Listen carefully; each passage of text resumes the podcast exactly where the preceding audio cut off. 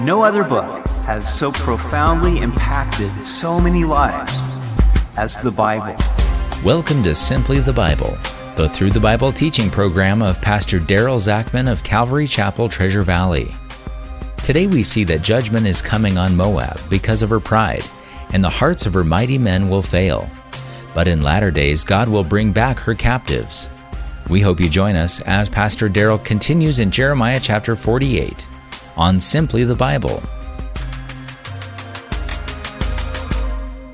The nation of Moab descended from Lot, the nephew of Abraham. They had often been at odds with Israel. Their main problem was that they exalted themselves against the Lord. I cannot think of a greater folly than to resist your Creator and your Judge. The Bible tells us that God resists the proud but gives grace to the humble. We see in God's judgment of Moab the high cost of pride. We continue in Jeremiah 48, verse 21. And judgment has come on the plain country, on Holon and Jahzah and Mephaath, on Dibon and Nebo and Beth Diblathaim, on Kirjathaim and Beth Gamul, and Beth Meon, on Kerioth and Bozrah, on all the cities of the land of Moab, far and near. The horn of Moab is cut off, and his arm is broken, says the Lord. Eleven cities of Moab are listed here, showing the completeness of God's judgment. Both the horn and arm represent strength, but these would be broken in Moab. Make him drunk, because he exalted himself against the Lord. Moab shall wallow in his vomit, and he shall also be in derision. For was not Israel a derision to you? Was he found among thieves? For whenever you speak of him, you shake your head in scorn. Now, Moab was known for its vineyards, and earlier the Lord compared Moab to wine that had not been poured out into another vessel and therefore it had a sour taste and smell. But now Moab would be made drunk and would wallow in his vomit. This would come upon Moab because he had exalted himself against the Lord. Prophetically, the consequences of God's judgment are compared to drunkenness because of how they cause people to stagger and be sick. Moab had scorned and ridiculed Israel, though she was not a thief deserving of such treatment. Therefore, Moab now would be the object of scorn and ridicule. We must be careful not to look down or speak evil of others because the way we judge them will determine how we will be judged. You who dwell in Moab, leave the cities and dwell in the rock, and be like the dove which makes her nest in the sides of the cave's mouth the people of Moab would flee from their cities and would take refuge in the rock like a dove hiding her nest in the mouth of a cave. Likewise, when we are under spiritual attack, we should fly to the Lord like doves and find our refuge in Him. He is our hiding place, He is our strong tower and a safe place in times of trouble. I know his wrath, says the Lord, but it is not right. His lies have made nothing right. Therefore, I will wail for Moab, and I will cry out for all Moab.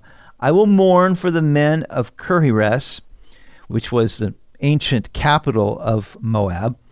O vine of Sibmah, I will weep for you with the weeping of Jazer. Your plants have gone over the sea. They reach to the sea of Jazer. The plunderer has fallen on your summer fruit and your vintage. Joy and gladness are taken from the plentiful field and from the land of Moab. I have caused wine to fail from the wine presses. No one will tread with joyous shouting, not joyous shouting. And so here God himself is wailing for Moab. He takes no pleasure in bringing judgment even upon the wicked, prideful, ones. God takes no pleasure in that, but he would wail and mourn for them. He said that their plants have gone over the sea. Now, that is an indication that the fruit that they had produced would be taken away to other countries. Plunderers would come upon them and take away all of their produce, and their joy and gladness would be taken away. Now, what is the source of true joy and gladness? These are byproducts of a right relationship with God. David wrote in Psalm 16:11, "In your presence is fullness of joy, at your right hand are pleasures forevermore." I often think of that verse when I'm just spending quiet time with the Lord in the morning. There is joy in his presence. Now Jesus said, "These things I tell you so that my joy may be in you and that your joy may be full." But sin brings forth sadness and sorrow.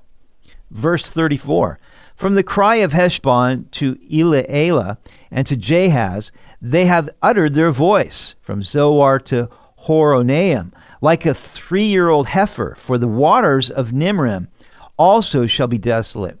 Moreover, says the Lord, I will cause to cease in Moab the one who offers sacrifices in the high places and burns incense to his gods. Therefore, my heart shall wail like flutes for Moab, and like flutes, my heart shall wail for the men of Kirheres. Therefore, the riches they have acquired have perished. And so it says here that the one who offered sacrifices in the high places would cease. God would put an end to their idolatry, and their acquired riches would perish. Now, that is actually true of everybody because we can amass riches and possessions in this life, but we cannot take any of them with us. They will all go to somebody else, and you won't have any control of it ultimately. But we can lay up treasures in heaven by our love for God and for others. So rather than amassing riches for ourselves, we ought to use our resources, our time, and our talent to gather friends for ourselves and bring them into the kingdom. We cannot take our wealth with us, but we can send it on ahead of us. Verse 37 For every head shall be bald, and every beard clipped on all the hands shall be cuts, and on the loins sackcloth. A general lamentation on all the housetops of Moab and in its streets, for I have broken Moab like a vessel in which is no pleasure, says the Lord. They shall wail how she is broken down, how Moab has turned her back with shame. So Moab shall be a derision and a dismay to all those about her. Now, shaving the head, clipping the beard, and wearing sackcloth were all signs of mourning. The Moabites would all mourn because they had been shattered like a vessel, and now they would be a derision to all the nations around them. For thus says the Lord Behold, one shall fly like an eagle, and spread his wings over Moab. Kerioth is taken, and the strongholds are surprised. The mighty men's hearts in Moab on that day shall be like the heart of a woman in birth pangs, and Moab shall be destroyed as a people, because he exalted himself against the Lord. Now, this should be a warning to anybody that has pride that does not think that disaster can strike them. They felt very secure in their fortified cities, but one would spread his wings over Moab. This is most likely a reference to King Nebuchadnezzar of Babylon. And the hearts of the mighty men would fail them. They would become like women who are having labor pains at that time, and Moab would be destroyed as a people. They would no longer be able to be identified as a people after the final judgment that would come from the Babylonians and later the Arabians. Because he exalted himself against the Lord. Now, pride is common to man and a constant enemy that we all face. No one is immune to that disease of the heart. It is most easily recognized by a lack of prayer. When we stop depending on God and start depending upon ourselves or our own resources or on other people, we can be sure that pride is involved. Verse 43 Fear and the pit and the snare shall be upon you, O inhabitants of Moab, says the Lord. He who flees from the fear shall fall into the pit, and he who gets out of the pit shall be caught in the snare. For upon Moab, upon it, I will bring the year of their punishment, says the Lord. No one would be able to escape the judgment that was coming upon them. First, they would be afraid as they saw their enemies approaching.